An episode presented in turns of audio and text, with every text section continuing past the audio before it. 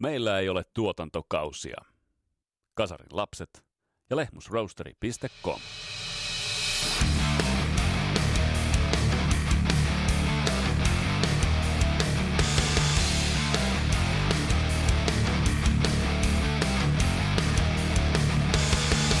Tässä Kasarlaps podcastin jaksossa jatketaan 80-luvun hullujen hullujen vuosien läpikäymistä. Ja tällä kertaa tarkastelussa on vuosi 1983. Huikeita lekoja, musiikkivideoita ja sitten se yksi vanha koira, joka oppi niitä uusia temppuja. Tätä kaikkea luvassa. Mun nimi on Vesa Wienberg. Tää on Kasarlapset podcast. Tervetuloa matkaan mukaan.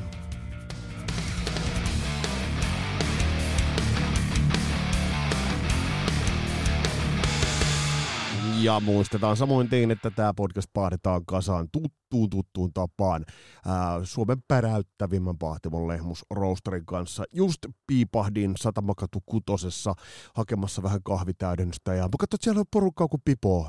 Jos nyt saatut liikkumaan Lappeenrannan suunnassa, niin me ihmeessä paikan päälle laadukasta kahvia nauttimaan. Ja sitten jos haluat tilata sitä kotiin, niin tuttu osoite lehmusroaster.com ja sitten uh, Rock and Roll Never Dies toi koodi, sillä 15 pinnaa alennusta. Ja me rokataan tuttu tapan Skippers Ampsin nuppien ja kaappien kerran. Te tiedätte tämän.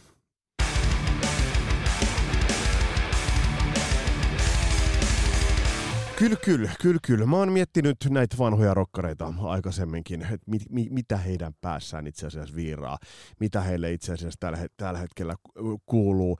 Y- yksi semmoinen esimerkki, mä en tiedä, pitäisikö siitä olla vähän huolissaan vai ei, niin on David Coverdale, jonka Insta on, on, on vähintäänkin kiinnostavaa, kiinnostavaa kamaa.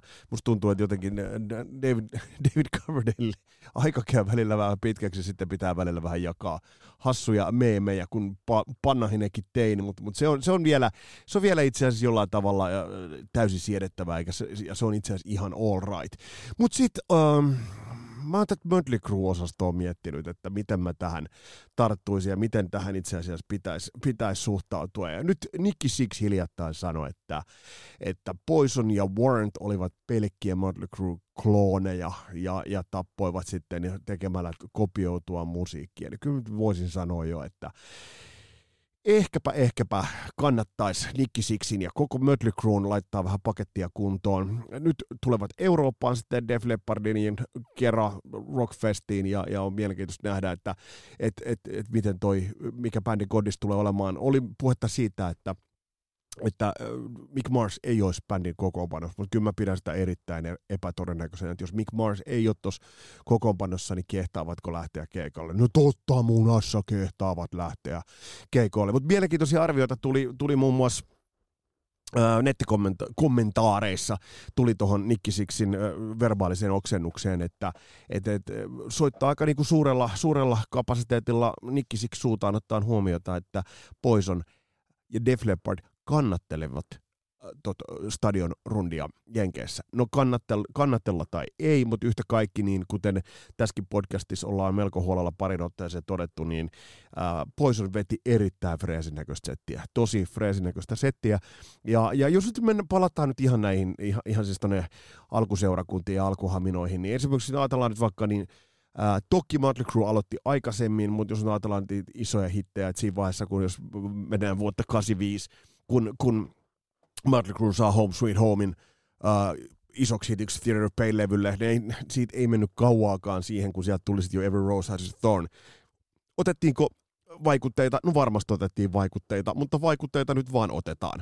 Se on niin yksinkertaista. Uh, ja kuten tässäkin jaksossa tullaan viittaamaan tuohon Motley Cruehun ja sen bändin arvostukseen, niin ei sekään aina ollut ihan kirkossa kuulutettua, jos, jos, se sitä, jos se sitä itse asiassa on edelleenkään. Mutta äm, mitä muuta, mitä muuta?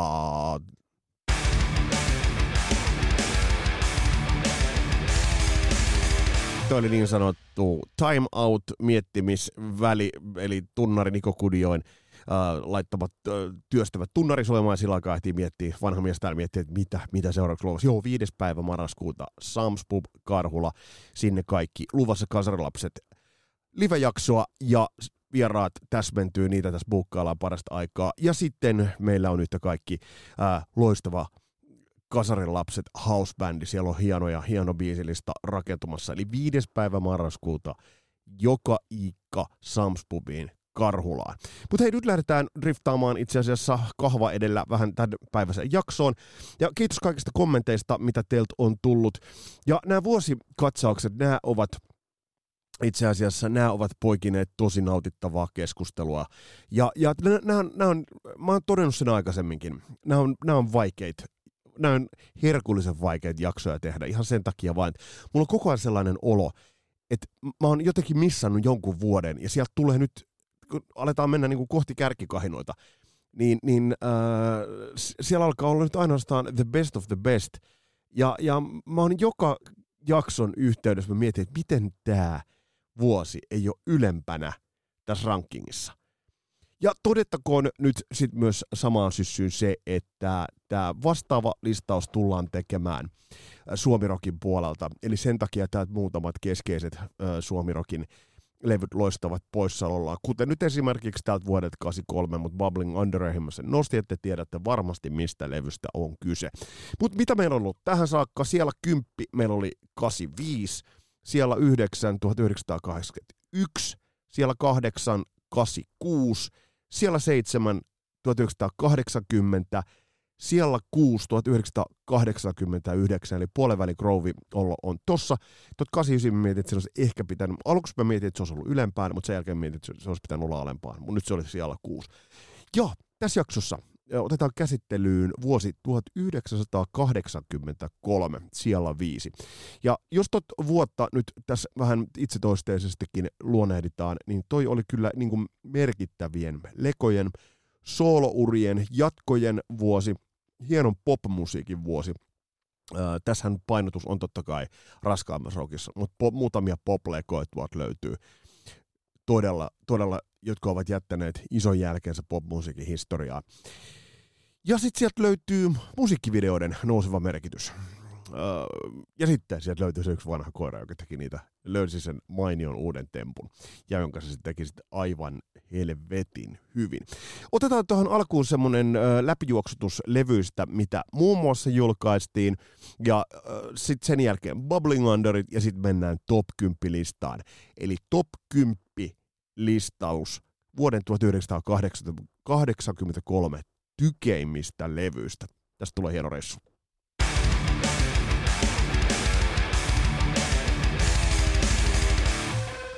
Yksi sellainen havainto tästä vuodesta 1983 on muuten se, että levymäärällisesti, tämä nyt ei ole mitään tarkkaan Exceliin hakattua statistiikkaa, mutta levymäärältään, ilmestymismäärältään, tämä le- vuosi tuntuu hieman niukemmalta kuin 84 esimerkiksi, tai, tai 82kin. E, mä, kun kävin, kävin erilaisia listauksia levyistä, jota, jota tänä vuonna on, on, on julkaistu, niin mulla tällainen vaikutelma, vaikutelma jäi, mutta tämä saattaa olla tiettyä obli, o, oplista, optista harhaa. Mutta mut kun katsotaan, tot, lähdetään ihan vuosi, vuosi kerrallaan menemään eteenpäin, niin, niin jos nostetaan tuosta tammikuulta muutamia levyjä, Eurythmics, Sweet Dreams, ehdottomasti on sellainen, ja mä oon muuten tehnyt tästä soittolistan.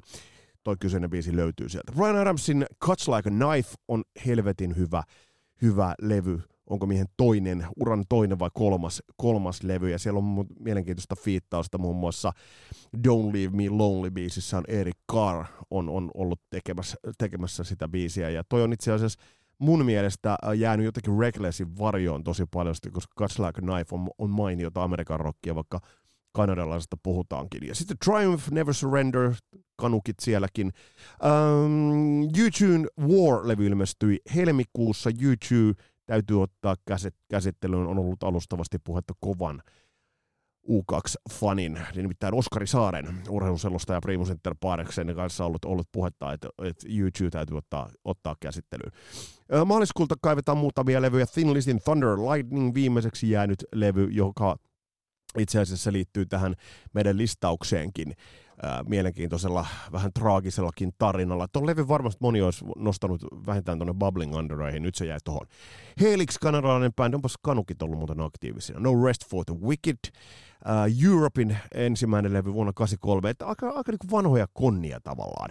Savatage uh, Sirens huhtikuussa, uh, ja sitten hieno hieno leffa soundtrack, joka on tosi vaikutuksellinen levy. Äh, meikäläisen teki silloin niin vaikutuksellinen sekä leffa että levy. Äh, tämmöinen paljastus pop-historiasta. Flashdance-leffa soundtrack ilmestyi huhtikuussa.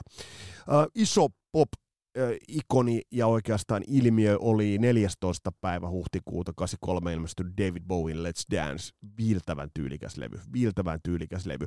Kuten myös samaan listaan olisi voinut nostaa Crisis, äh, Mike Oldfieldin hienon levy Magic Riley siellä vokaaleissa Moonlight Shadow.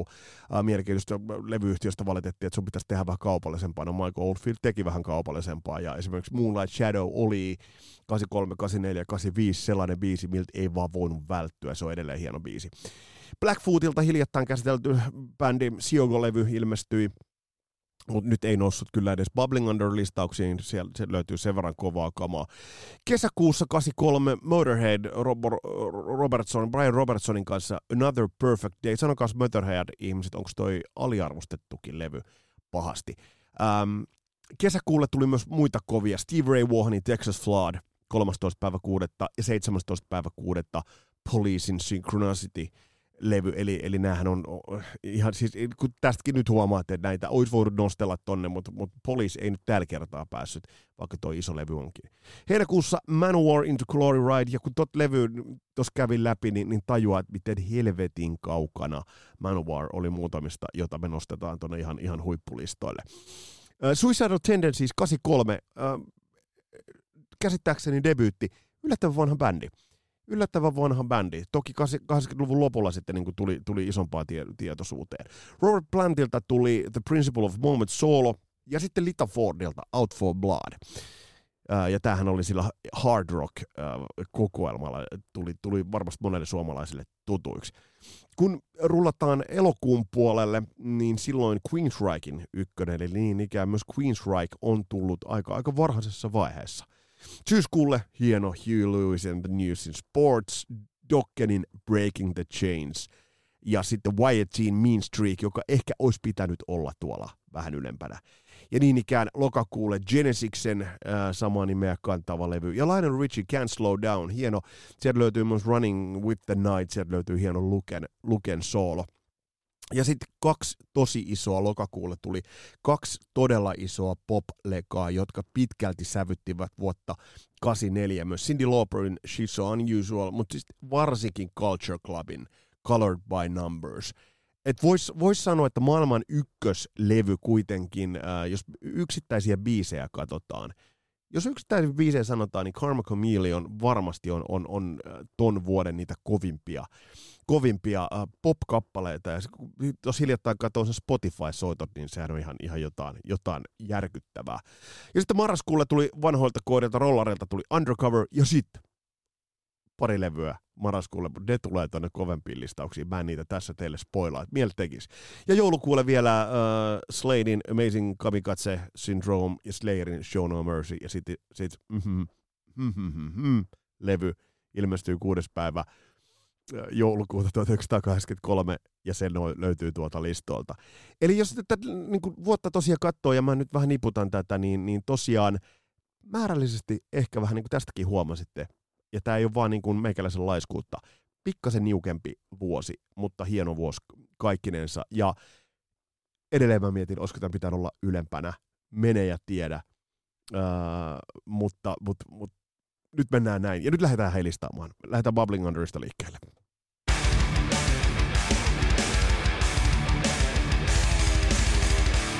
Kun me lähdetään listaamaan Bubbling Under-levyjä, niin yksi Bubbling Under-levy ilmestyi 8. päivä 4. 1983. Nimittäin Bonnie Tylerin Faster Than the Speed of Light. Tuossa on sellainen mielenkiintoinen juttu, mitä mä en ollut, ollut tiennyt, mutta kun sen tietää, niin sit se on itse asiassa, jos ei nyt ilmiselvää, Tuolla levyllä soittaa iso nippu E Street Bandin soittajia, ja musta se on, se on mielenkiintoinen, kun se tietää, niin tuossa on jotain soundillisesti ehdottomasti, ehdottomasti samaa. Bonnie Tyler oli yrittänyt lyödä itseään läpi läpi pitkään siinä onnistumatta, ja tuolla levyllä sitten alkoi olla jo vähän painetta, ja tuolla levyllä sitten niin kuin bändi sitten sai sen, sen hitin, mitä, tai bändi, laulaja, sai sen hitin, mitä oli, oli kaivannutkin, eli siinä mielessä toi on pakko nostaa. Yksi toinen, tässä mainittiin jo, että vuosi, vuosi 83 oli loistavan popmusiikin ja visuaalisen popmusiikin vuosia, tuossa mainittiin jo Culture Club, Boy George siinä keulilla, erittäin näyttävä, näyttävä ilmestys. Ja sitten äh, myös Eurythmics omalla tavallaan leikki sellaisella pop-estetiikalla, pop-kuvastolla. No sitten tulee Duran Duran. Seven and the Ragged Tiger, mä en ikinä tiedä miten se lausutaan, mutta menee nyt vaikka noin. Ähm, huikea menestystarina, huikea määrä my- myytyjä levyjä. Mielenkiintoista on se, että kun käännyttiin 80-luvun jälkimmäiselle puoliskolle, niin se vetosit itse asiassa loppuun, eli bändi ei kyennyt enää sitten niin kuin tuosta 85 vuodesta eteenpäin grindaamaan samalla tapaa. Äh, mutta siihen myös vaikuttaa se, että tämmöinen rock ja metalli ja hard rock tuli isosti, mutta oli siellä isoja pop, pop-bändejä, ei se, ei se niin kuin täysin sitä selitä. Tää, joku pop-osaaja voisi kertoa, että mikä tässä mahtoo mahto olla. Yksi, mikä tähän vuoteen myös liittyy ja Bubbling Under-listalle nostetaan ehdottomasti, on Journey. Journey julkaisi Frontiers-levyn ja musta tähän liittyy iso semmoinen vahdinvaihdon symboliikka. Eli Journey oli julkaissut vakuuttavan setin äh, todella, todella vahvoja kaupallisia menestyksiä, mikä myös Frontiers oli. Mutta on tietty syy, miksi mä en nosta sitä tuonne listalle, se on tämä vahdinvaihto nimenomaan. Eli tässä kohtaa niin vanha liitto alkoi väistyä ja uusia tulijoita tuli, tuli, tuli tilalle. Eli siinä mielessä, vaikka tämä on, tää on siis on loistava, loistava levy. Ja mun mielestä esimerkiksi Separate Ways on yksi Journeyn parhaita biisejä. Eli siinä, siinäkin mielessä niin kuin mielenkiintoista. Mutta sitten yksi semmoinen kosmopoliitti julkaisi vuonna 83 kohtalaisen kovan levy. Nimittäin uh, One Generation X-vokalisti, punkkari Billy Idol, Steve Stevens Aisa-parina ja Rebel Yell on, on semmoinen levy, ähm, joka, joka on ehdottomasti ton vuoden yksi kovimmista, kovimmista äh, levy. Mä veikkaan, että se oli ehkä suurimmista yllätyksistä, että et niin kun, millä todennäköisyyksillä ähm, brittitaustainen punkkari tulee ja tekee yhden vuoden tyylikkäimmistä levyistä ja biiseistä. Ja Billy Idol otetaan muuten käsittelyyn, on aina digannut Billy Idolista, terveisiä sen Jounille. Aina digannut Billy Idolista, miehen nähnyt livenäkin kerran tai pari toimii todella, todella hyvin. Mutta joku siinäkin urassa jäi vähän piippuun, vaikkakin mies tekee nykyään ehkä tyylikkäintä musaa, mitä on tehnyt pitkään pitkään aikaa, mutta tyylikäshän se oli tämäkin. Mitä muuta löytyy tuolta meidän, meidän äh, Bubbling Under-listalta? Musta tämä Bubbling Under aina tässä vaiheessa alkaa tuntuu siltä, että se olisi pitänyt olla, olla jotain ihan muuta. No, Michael Schenker Groupin Build to Destroy tämä olisi voinut olla tuolla varsinaisella listalla. On tämä niin järkyttävän, järkyttävän kova levy. Mutta tämäkin oli ehkä vähän sitten tuon Michael Schenker Groupin äh, laadullisia, äh, jos ei nyt joutsenlauluja, mutta sekin alkoi kääntyä sitä niin kuin loppuaan kohti. Eli siinä mielessä Tää, kun kasari olisi alkanut vetää, niin muutamat bändit lopettivat, mutta tämä on loistava, loistava levy. Ja loistava levy mun mielestä mm, oli myös ö, omalla tavallaan Twisted Sisterin You Can't Stop Rock and Roll. Nimittäin ähm, tämä antoi osviittaa kyllä selvästi, mitä bändi tulisi tekemään Dee Snyderin johdolla seuraavalla levyllä. Ja mä muistan, mä itse asiassa tämän kuulin vasta sen jälkeen, ensimmäinen levy, mitä Twistareilta kuulin, niin oli totta kai Stay Hungry, ja sen jälkeen kuulin tämän. Ja mä muistan, että mä tykkäsin tästä levystä ihan todella paljon enkä ihmettele yhtään, kyllähän tämä niinku jytisee hyvin. Mun mielestä you, you Can Start Rock and Roll, Stay Hungry, kaksi loistavaa Twisted Sister-levyä. Sitten lähtee terveiset sinne Kymin kryptaan itse asiassa. Mies, joka on uutterasti puolustanut tätä levyä ACDCin kategoriassa. Äh, Kari Kilgast, ähm, sä oot aivan oikeassa. Äh, Flick of the Switch on pirun hyvä rocklevy kuiva soundinen, semmoinen jotenkin niin narskahtaa kuiva soundinen, mutta Flick of the Switch kuitenkin tuossa ACDC-kaanonissa ei sitten ää, laadullisesti pärjää kyllä niille ää, kirkkaammille tuotoksille, mutta ehdottomasti toi levy on, mä sanoin, että toi levy on äm, aliarvostettu Mm, onko syystä vai ei? No ehkä osittain syystä. Biisimateriaaliriffit eivät kanna, toistaa vähän hengettömästi sit samaa temppua. Mutta esimerkiksi Flick of the Switch-biisihän on aivan, aivan loistava.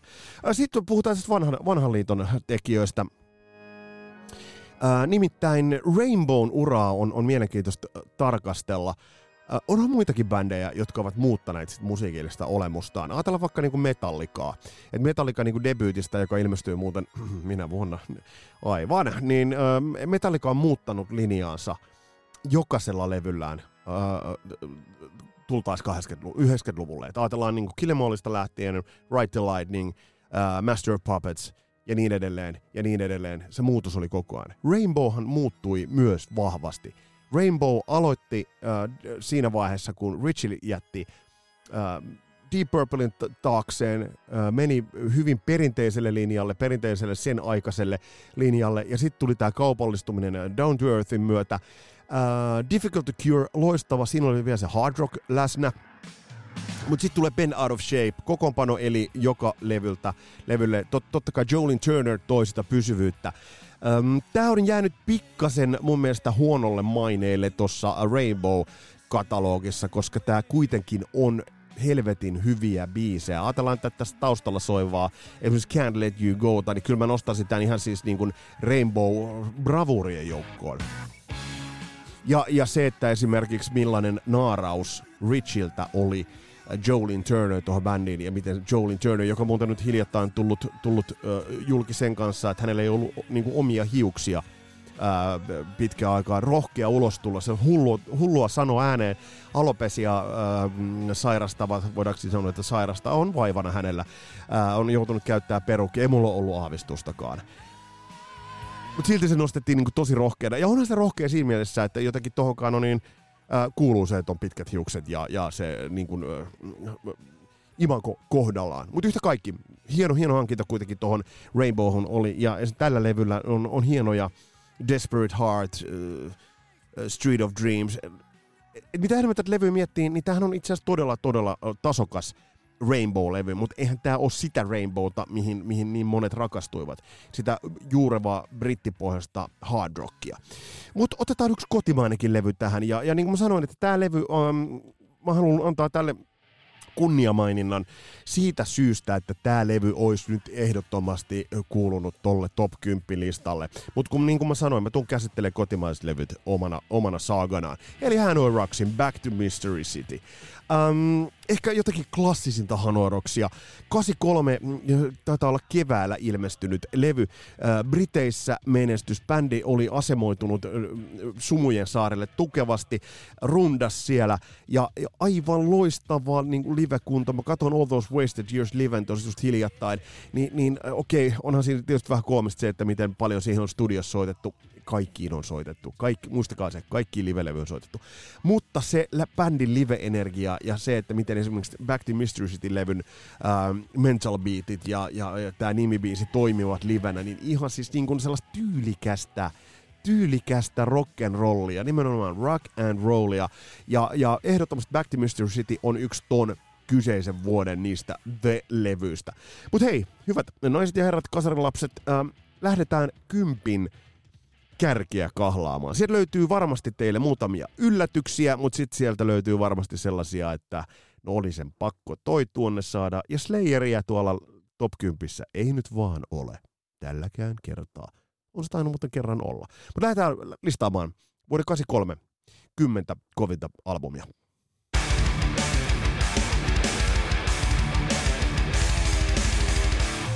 kun puhutaan heavy metallista puhtaimmillaan ja klassisimmillaan, niin silloin voidaan esimerkiksi kaivaa saksalaisen Acceptin viides studioalbumi Balls to the Wall kristallin kirkas, soundeiltaan, biiseiltään vakuuttava paketti, jossa ei ole heikkoa lenkkiä. Ja levy on myös äärimmäisen rohkea, rohkea levy. Kuten tuossa Kasarilapset-jaksossa numero 30, käy, vähän ruoditaan sitä tematiikkaa laajemminkin, mutta se, että jos bändi ottaa seksuaalivähemmistöjä, kansalaisoikeuksia, ihmisoikeuksia, nostaa ne vahvalla tuollaisella niin kuin, ö, homoseksuaali symboliikalla kantta myöten, niin se on aika rohkea veto. Ja, ja se on hienoa ollut seurata sitä, on lukenut haastatteluita, kun bändiltä ja bändin sanoittaa, että Gabilta on tuosta kysytty, niin, niin, ja mitä bändin bändin soittajat itsekin, oliko Wolf Hoffman, joka sanoi, että, että teillä on ollut aina ongelma näiden asian kanssa, mutta, mutta me, meillä eurooppalaisilla ei.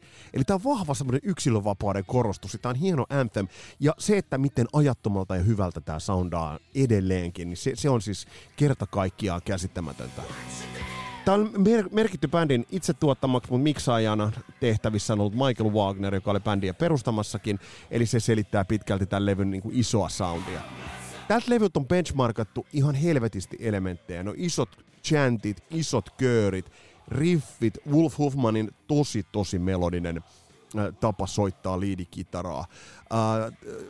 Et tässä tavallaan niin kaikki, kaikki toimii. Sitten se, mikä tässä on niin hienoa, niin tässä on semmoinen jännä saksalainen klangi tietyllä tapaa. Semmoinen ähm, ehkä melankolia tyyppinen äh, sävystö. Äh, ja sitten se, joka tulee esimerkiksi vaikkapa äh, Winter Dreams-biisissä. Ja muutenkin mun on pakko sanoa, että levyn äh, biiseistä nämä hitit ovat ihan timanttia, mutta mut musta toi niin kuin, lo, levyn lopettava kaksikko, biisi kaksikko, Winter Dreams ja Guardians in the Night hieno hieno lopetus tälle levylle. Siellä kymmenen Kasaralaps listauksessa vuoden 83 kovimmista levyistä Acceptin loistava levy, viides levy, Balls to the Wall.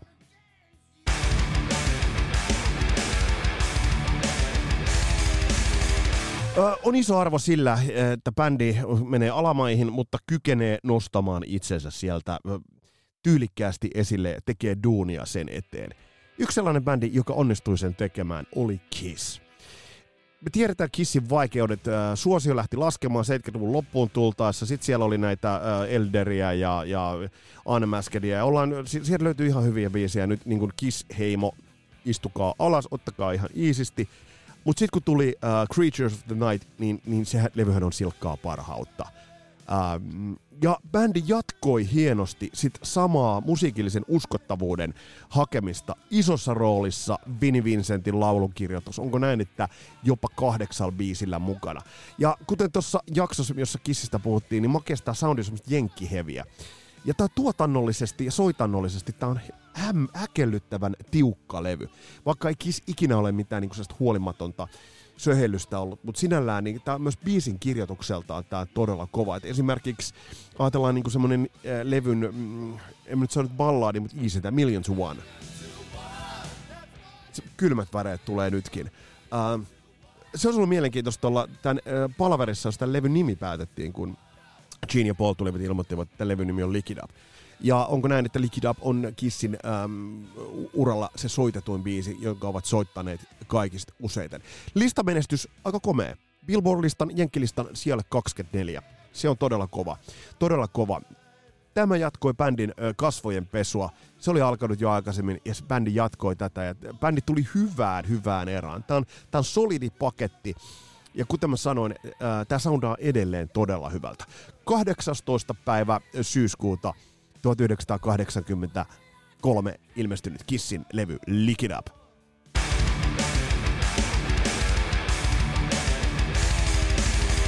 Me on paljon puhuttu kasarilapsissa siitä, että otetaan vaikutteita. Otetaan vaikutteita eri suunnista ja, ja muokataan niitä omiin tarpeisiin. Meillä sijalle kahdeksan itse asiassa nousee bändi, joka teki täsmälleen näin. katsoi, mitä tehdään Valtameren toisella puolella, otti sen omiin nuoriin näppeihinsä ja sen jälkeen itse asiassa alkoi musiikillinen vallankumous. Äh, kuten Mick Wall, rock-historioitsija, rock-journalisti, on kirjoittanut, niin Whiplash-kappaleesta alkoi trash metalli. Tohon on helppo yhtyä. Metallican Kill Em All-levy 25. päivä 7. oli siinä mielessä mielenkiintoinen levy, että se ei ilmestyessään aiheuttanut sen suurempaa, isompaa ää, pauhua kaupallista huomiota, mutta se levy, se todella, todella, se todella huomattiin. On harvoja levyjä varmasti, joita on, on benchmarkattu niin paljon kuin Killemallia, koska ää, Metallica otti sen, mitä New Wave of British Heavy Metalin saralla oltiin tehty, ja vei sen täysin uusiin ulottuvuuksiin ensimmäinen painos 15 000 kappaletta, eli tosi pienellä lähdettiin. Ja se oikeastaan tekee tästä levystä niin vapautuneesti soivan. Tätä ei ole liikaa puristettu, tätä ei ole liikaa, liikaa kalkuloitu. Ää, aikalaislevynä Slayer tekee Show No Mercy, mutta se ei ollut näin pitkälle viety. Ja tämä, mikä, mikä mun mielestä niin Killemoolis on häkellyttävää, on se, että ää, ää, tässä on biisit, soitto, imago, kaikki, ja kun tässä kaikki suunniteltu, mutta on aitoa kaikki. Toki miettii sitä, että millainen äh, Kill olisi ollut, jos tässä olisi ollut Dave Mustaine soittamassa. Sitä on ehkä turhaa miettiä. Ähm, mutta tämän levyn kulttuurinen vaikutus oli kaupallista vaikutusta suurempi. Tämä levy myi platinaa vasta sitten vuosia vuosia myöhemmin. Mutta ehdottomasti vuoden 83 yksi häkellyttävimmistä levyistä. Metallican 25. päivä heinäkuuta ilmestynyt tulikuuma, tulikuuma brutaali paketti Kill Em All.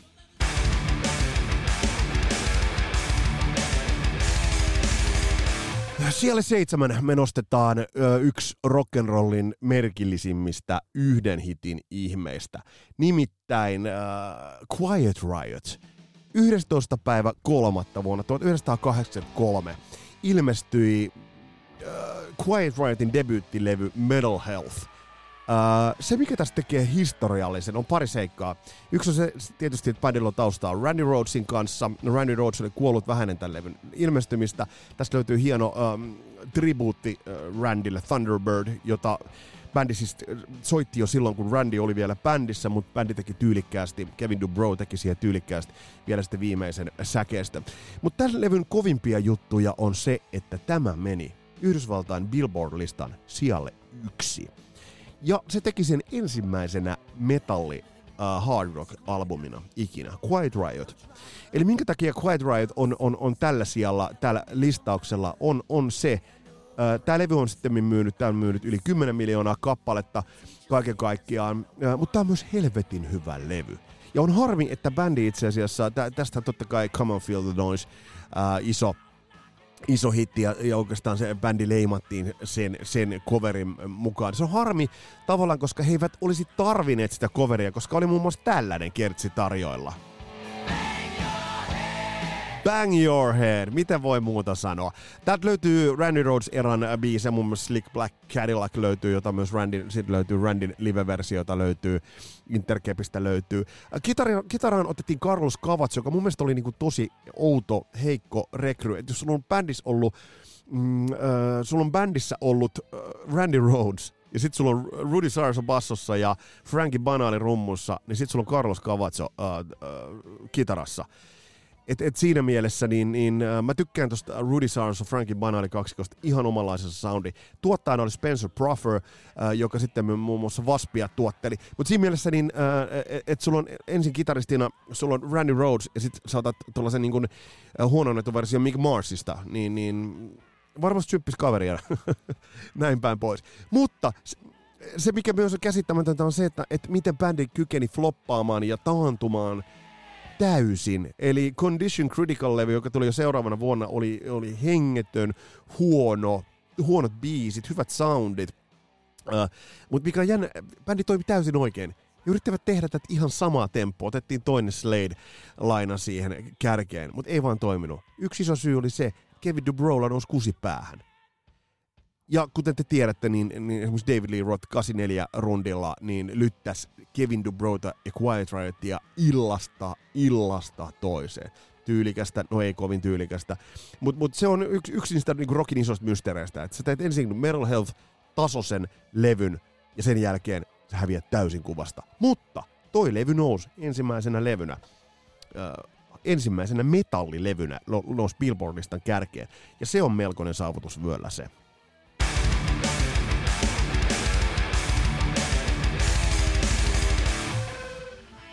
Seuraava levy. Bark the Moon, 15. päivä marraskuuta. Ähm, se, mitä tässä levystä itse asiassa on, on yllättävän harvoin nostettu esille, me on puhuttu muista niin kuin soundin uusioista, turboista ja muista, ja tässäkin jaksossa tullaan puhumaan, niin äh, Osi itse asiassa tiiminsä kanssa äh, hienosti, siellä Bob Daisley ja kumppanit, äh, uusi äh, levyn, uusi itse asiassa soundia, modernisoi sitä soundia, mutta piiruakaan äh, se, se ei tuonut sellaista uskottavuuden heikkenemistä. Äh, eli tosi tyylikäs soundin modernisointi, ja se on jäänyt tämän levyn osalta niin kuin aivan liian vähälle huomiolle. Äh, jos kaupallista menestystä ajatellaan, niin kyllä, sitä tuli. Billboard-lista siellä 19, sekin kovaa, kovaa valuuttaa, myynyt Jenkeissä pelkästään yli 3 miljoonaa kappaletta. Eli siinä mielessä tämä on, on todella hyvä levy. Tässä on ainutlaatuisen vahva fiilis, sellainen niin kuin viba tässä levyssä, mikä niin kuin tekee vaikutuksen edelleen. Et jos ajatellaan nyt vaikka Ultimate Sin-levyä, niin, niin se on jotenkin tosi sieluton levy verrattuna Bark at the Mooniin. Toki se on se, että se on mun ikäluokan janttereille, niin tämä tuli just optimaaliseen aikaan, ja Ossis oli kaikki kaikki ne sellaiset piirteet ja merkit, joita oli silloin niin kuin hyvin helppo rakastaa. Se, mikä on mielenkiintoista, on se, että miten Ossi ylipäätään kykeni tämän levyn tekemään, ottaen huomioon, miten paljon niin kuin erilaista niin kuin kamaa käytti. Tähän liittyy myös vähän sellainen ruma, ruma juttu se, että kaikki biisinkirjoituskrediitit itse asiassa taitaa olla tämä taustalla oleva Bark the Moon ainoa, jossa krediittejä meni sitten niin kuin Bob Daisleylle ja J.K. Leelle niin, niin kaikki kredut menee osille, vaikka on sitten ihan selvää, että J.K. Lee loistava talentti on ollut, ollut myös tekemässä näitä biisejä. Et se, totta kai sillä on Sharon taustalla ja, ja, ja kaikki tämä, se on vähän ehkä sellainen niin kuin ruma nyanssi tässä kaikessa. Mutta yhtä kaikki, Uh, oi hitto, tulee tää Bark the Moonin soolo. Tää, tää on vaan siis niinku silkkaa kitaraparhautta. Te tiedätte tän.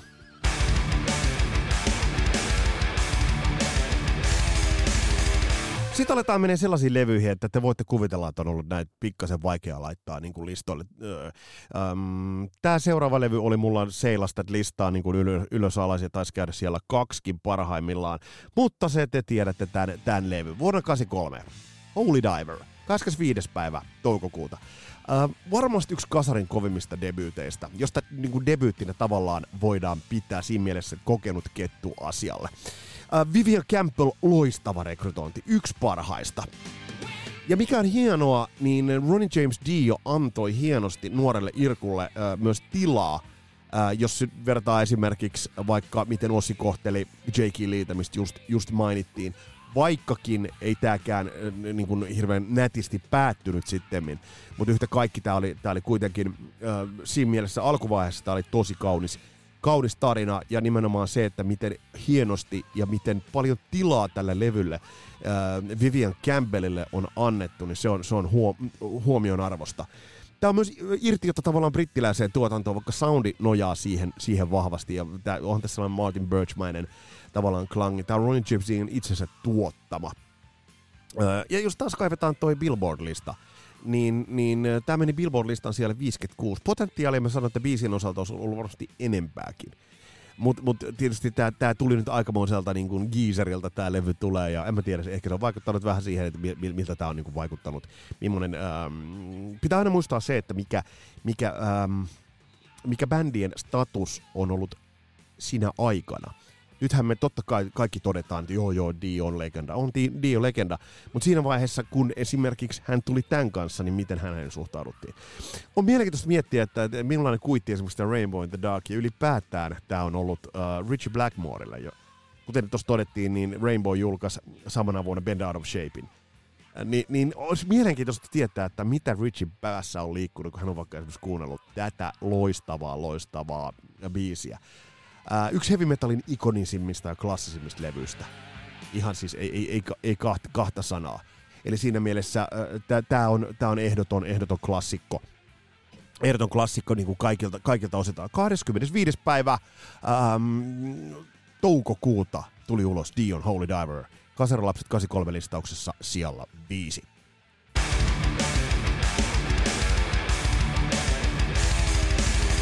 Mä kerron teille tarinan. On, on neljän bändin yhteiskiertue ja bändit sitten touhuavat siellä äh, bäkkärialueella, kukin miten nyt sitten touhua, mutta yksi näistä bändeistä on pikkasen vähän villimpi tapaus. Se on sillä tavalla villimpi, että bändin laulaja käy puremassa toisen bändin kitaristia, äh, siis puremassa, ja se on Öö, toinen tapaus on se, että bändin rumpali käy vetämässä turpaan tai tappelee erään toisen bändin, jotka ovat huomattavasti suosituimpia, öö, suositumpia kuin tämä kyseinen bändi, niin, niin laulajan kanssa tappelemassa. Ja siinä määrin, että muut bändit kyllästyvät tähän yhteen bändiin, ja bändille tilattiin bäkkärille semmoinen asuntovaunu, joka nostettiin ilmaan niin, että sieltä eivät päässeet nämä soittajat häiritsemään muita bändejä. Te tiedätte varmasti, mistä bändistä, mistä kaauksesta on kyse. Mutta samalla on kyse 26. päivä syyskuuta ilmestyneestä vuoden 83 äh, sijalle neljä menevästä levystä, nimittäin Motley Crue Shout at the Devilista. Toi tarina löytyy paristakin kohtaa, onko se totta. Kyse on siis Monsters Rock kiertueesta. Vince Neil meni puremaan ACDC Malcolm Youngia ja Tommy Lee oli tapellut David Lee Rothin kanssa. Sitä mietin, miten se tapahtui, koska David Lee Roth on aika pygmi ja, ja Tommy Lee ei. Mutta yhtä kaikki, bändi oli out of control tohon aikaan. Mutta tää levy, Tykkäät sinä siitä tai et. Tämä aloitti isomman trendin, kun tuolloin arvattiinkaan. Täytyy muistaa, että Motley Crue tohon aikaan muun muassa suomalaisessa rock-lehdistössä miellettiin vahvasti kakkosdivarin bändiksi. Mä muistan Juho Juntusen ansiokkaat Monsters of Rock-raportit ja reportaasit, jossa, jossa Motley Crue äh, aika lailla dissattiin paskojen soundia ja huonon soiton bändiksi. No siitähän bändi on aina aina tullut tunnetuksi. Paskat nyt huono soitto ja helvetin monen sukseen. Mutta äh, jos Tom Wermanin tuottamaa levyä Shout at the Devil katsotaan, tämä aloitti isomman trendin kuin kukaan olisi arvannut. Taitavo imagorakennus, flirttailu tietoisesti kohun aiheuttaneiden äh, symbolien kanssa, äh, välitön menestys. Ja esimerkiksi äh, ACDC ja Van Halen olisi halunnut äh, Motley Crue pois tuolta Monster of Rock-kiertueelta, mutta siinä vaiheessa, kun sun levy menee sijalle Billboard-listan siellä 17, sua on vähän paha potki siltä, siitä äh, listauksesta pois. Tämä level on ainutlaatuinen semmoinen uhkaava tunnelma, mikä teki, teki vaikutuksen äh, junnuna. Tämä Tom Wermanin tuotanto on tosi särmää. Ja pitää muistaa se esimerkiksi, mitä Tom Werman on sanonut Motley Crue kanssa työskentelystä, että tosiaan, että Vince Neilillä oli kiire bailaamaan, mutta muut laittoivat itseään tosi paljon siihen työnteon moodiin, että tämä levy saatiin tehtyä. Ja se kuuluu tällä levyllä. Tämä on helvetin tiukka levy. No totta kai, kun se on Tommy Lee rummuissa, ja ne kannet, ne kannet, se pentagrammi siinä edes, mustat kannet, se kiiltävä pentagrammi, kun, sit, kun sä avaat ne kannet, niin siellä on niinku bändistä giganttiset kuvat todella, todella äh, laadukas levy. Mielenkiintoista on myös se, että bändihän on tolloin äh, rundas Osin kanssa. Ja bändi on, on tarinoita, että bändi olisi halunnut äh, korvata Mick Marsin kitaristina. Äh, että olisi halunnut enemmän tällaista jota, eh, eh, ehkä teknisempää ja nopeampaa. Monet bändit kuitenkin hankkivat tällaisia soittajia tohon aikaan. Äh, ja Ozzy Osbournein basisti oli tullut sanomaan, Bob Daisy oli tullut sanomaan, äh, kuullut tämän keskustelun, oli tullut sanomaan, että miksi te korjaisitte mitään, mikä on rikki. No nyt alkaa Mick Marshall aika lailla rikki, mutta Shout at the Devil menee vuoden 83 levylistauksessa sijalle neljä.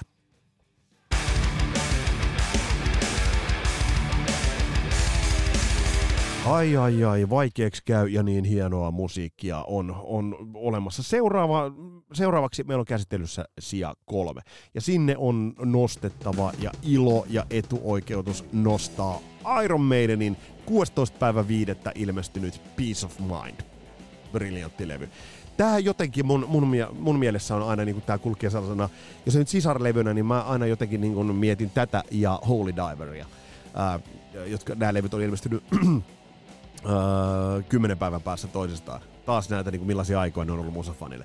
Ää, tässä on koossa ensimmäistä kertaa Iron Maidenin klassisin kokoonpano. Ehkä yksi metallin klassisimmista kokoonpanoista. Uh, biisiteko vastuu oli leventynyt. Bruce Dickinson on tässä mun mielestä tosi paljon vahvemmin, vahvemmin esillä.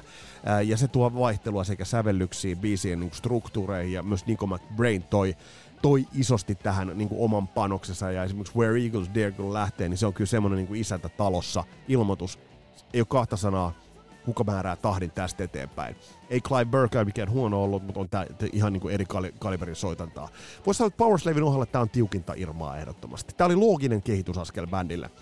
Ja kyllä mä niinku voisin väittää, että jos nyt varsinkin ajatellaan Killers, Number of the Beast, Peace of Mind, Power Slave, Somewhere in Time ja Seventh Son of the Seventh Son, niin siinä puhutaan yhdestä rockhistorian jyrkimmästä kehityskäyrästä. Uh, mutta on taas tavallaan ehkä monelle, monelle, mä voin kuvitella, että tämä on ollut siinä vaiheessa niin pettymys, koska tämä on tavallaan ensimmäinen Iron Maiden levy, jos ei sitä katusoundi ole pätkääkään. Mutta se, minkä bändi teki loistavasti, niin bändi jätti myös New Wave of British Heavy Metalin taakseen ja lähti tekemään omaa jälkeään. Ja sitten tulee kysymys, että onko tämä heavy metal levy. Mä en välttämättä jollain tavalla tätä laittaisi sen sateenvarjon alle. Tämä on, tää on loistava, loistava Iron Maiden levy. Eli 16.5. ilmestynyt Iron Maidenin ää, levy Peace of Mind.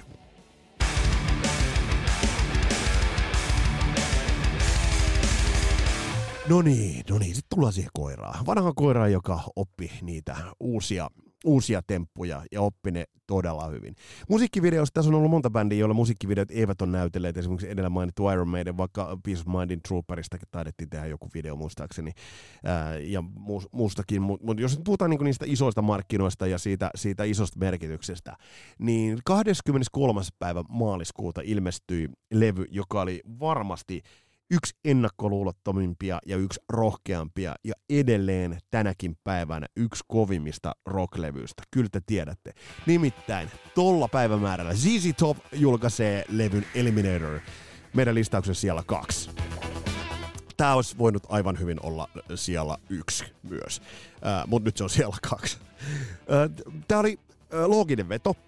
Edeltävällä levyllä El Lokolla oli jo haettu tätä Syna-soundia. Mutta esimerkiksi tässä taustalla soiva niin harvalla, harvalla biisillä edelleenkään on saatu orgaanista soittoa, bändisoittoa ja niitä syniä laukkaamaan ja groovaamaan tällä tavalla. Uh. Uh, Tämä on edelleen ajaton levy. Uh, videot, uh, varmasti yhdelläkään bändillä ei videot ovat, ole tuoneet bändiä yhtäkkiä niin kuin kaikkien tietoisuuteen. Pitää muistaa se, että tohon aikaan ZZ Top tuli tutuksi meille kaikille. Ei meillä ollut mitään MTVtä. Mutta jostain kumman syystä vaan ZZ Top oli yhtäkkiä kaikkialla. Sitä selittää, että pelkästään Jenkeissä yli 11 miljoonaa kappaletta myytiin Eliminatoria. Tämä on biisi materi- Miksi tämä ei ole ykkösenä? Öö, nyt semmoinen apologia tähän. Miksi tämä ei ykkösenä on se, että tämä biisimateriaali on pikkasen ehkä epätasainen. Öö, mutta nämä hitit osuivat. Tää. No, siis loistava tuotannollinen juttu on toi, toi tamburiini. Öm, Tämä levy on äänitetty Frank Beardin rumpalin kotistudiolla. Tähän liittyy se tarina, kun bändi piti pitkän tauon ennen tätä levyä ja kukin oli missäkin.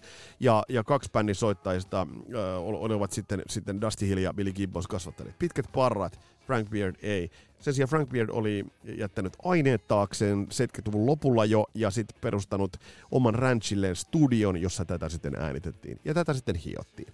Ehkä bändi tässä äh, pikkaseen miinaan ajoi jopa itsensä ihan siitä johtuen, että tässä oli sellainen pieni, ei nyt mikään jupakka, mutta bändi ei selvinnyt enää tätä niin livenä soittamassa ilman taustanauhoja. Ja taustanauhat tohon aikaan miellettiin playbackiksi. E, Nykyään taustanauhoja käyttää kaikki, jos niitä vaan osataan käyttää. Ää, Ja ne tuo mainion lisää ja täydentää sitä, niin kuin sitä kokemusta. Mutta tuohon aikaan bändi joutui salaamaan, ja bändin manageri joutui salaamaan sen, että ne käyttivät niitä taustanauhoja. Et se on siinä mielessä niin kuin ihan mielen, mielenkiintoinen ajankuva. Ähm, jos edeltävä levy oli El Logo, niin tämä levy on e- logo. Siis tämä levy on symboli, tämä on ikoni, tämä on vaan jollain tavalla niin feel good rock and roll levy, että tämä toimii edelleen. Ja siis esimerkiksi soundit tällä levyllä on jotain käsittämätöntä.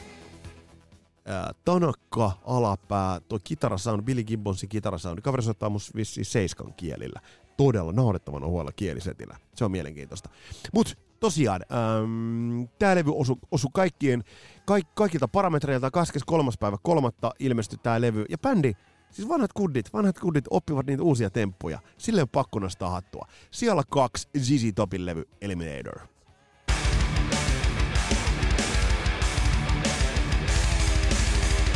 Käydään tämän listaus. Lävitte vielä, ja mä korostan, että se Hanoi Rocksin Back to Mystery City olisi kuulunut tälle listalle, mutta se tulee sitten, kun käydään Suomi Rockin levyt läpi, äh, vaikka se ei mitään Suomi Rockia ollutkaan, mutta yhtä kaikki te tiedätte, mitä me tarkoitan. Siellä kymmenen Acceptin the Wall, äh, siellä yhdeksän Kissin Lick It Up, äh, siellä kahdeksan Metallican Kill Em All, siellä seitsemän Quiet Riding Metal Health, siellä kuusi Ozzy Osbournein Bark at the Moon, siellä viisi Holy Diver Dio, siellä neljä Mötley Crue Shout at the Devil, siellä kolme Iron Maiden Peace of Mind, siellä kaksi ZZ Top ja Eliminator. Ja nyt me mennään sijalle yksi ja me puhutaan sellaisesta rocklevystä, joka jätti ison jäljen ja ison vaikutuksen ja itse asiassa jota työstettiin ja jota kehitettiin todella pitkään. Siellä yksi äh, Kasarilapset 83 listauksessa on äh, levy, joka itse asiassa syntyi vaikeissa olosuhteissa – 20. päivä tammikuuta ilmestyi Def Leppardin levy Pyromania. Oi, oi, oi! Huhhuh. Vaikeat olosuhteet tuli totta kai siitä, että Pete Willis, bändin kitaristi, hänellä oli paha alkoholiongelma, väkivaltainen käytös, mutta hän teki loistavaa duunia tälle levylle ja ansaitsisi jotenkin, niin kyllä bändi on nostanut häntä hienosti esille. Hän soittaa kaikki komppikitarat ähm, Steve Clarkin kanssa ja sitten äh, Phil Collen tuli ja soitti vaan soolot, en yhtään vähättele.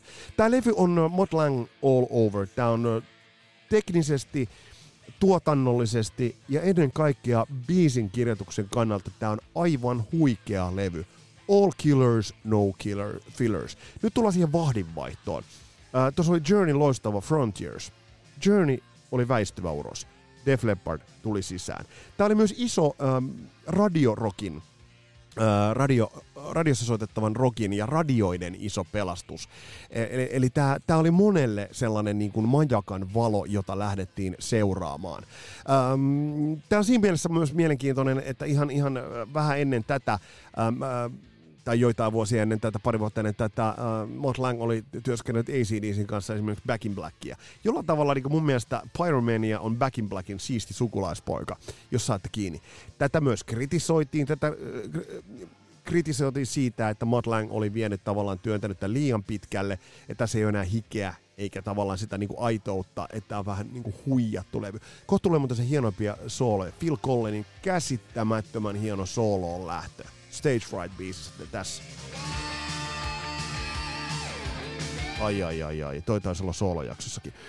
Ja tämä noterattiin myös kilpailijat, noterasivat tämän. Tästä Joe Elliot kertoo, että hän oli samalla lafkalla olivat kuin Thin Lizzy, ja Thin Lizzy julkaisi tuolloin Thunder and Lightning-levyn. Ja Uh, Joe Elliot kertoo tapaamisesta, jolloin, jolloin Phil Lynott oli tullut Joe Elliottille sanoi, että mä kuulin teidän uuden levyn, äh, oli laittanut käden Joelille hartialle ja oli sanonut, että se on syy, minkä takia hajotan bändin. En pysty vain yksinkertaisesti enää kilpailemaan ton kanssa. Tuossa Joel on sanonut, että se on ehkä paskamaisin kehu, mitä hänelle on ikinä sanottu. Ja äh, Joel vielä hienosti toteaa, että oispa mulla ollut munaa äh, vähän ravistella Phil ja sanoa, että tee parempi albumi. Se olisi voinut sen tehdäkin yhtä kaikki. Mutta tosiaan levy noteerattiin jo tuolloin täydellinen pop-albumi edelleen. Kuten todettua Def Leppardin osalta näitä, näissä klassisissa levyissä All Killers, No Fillers, napakymppi jo kolmannella levyllä.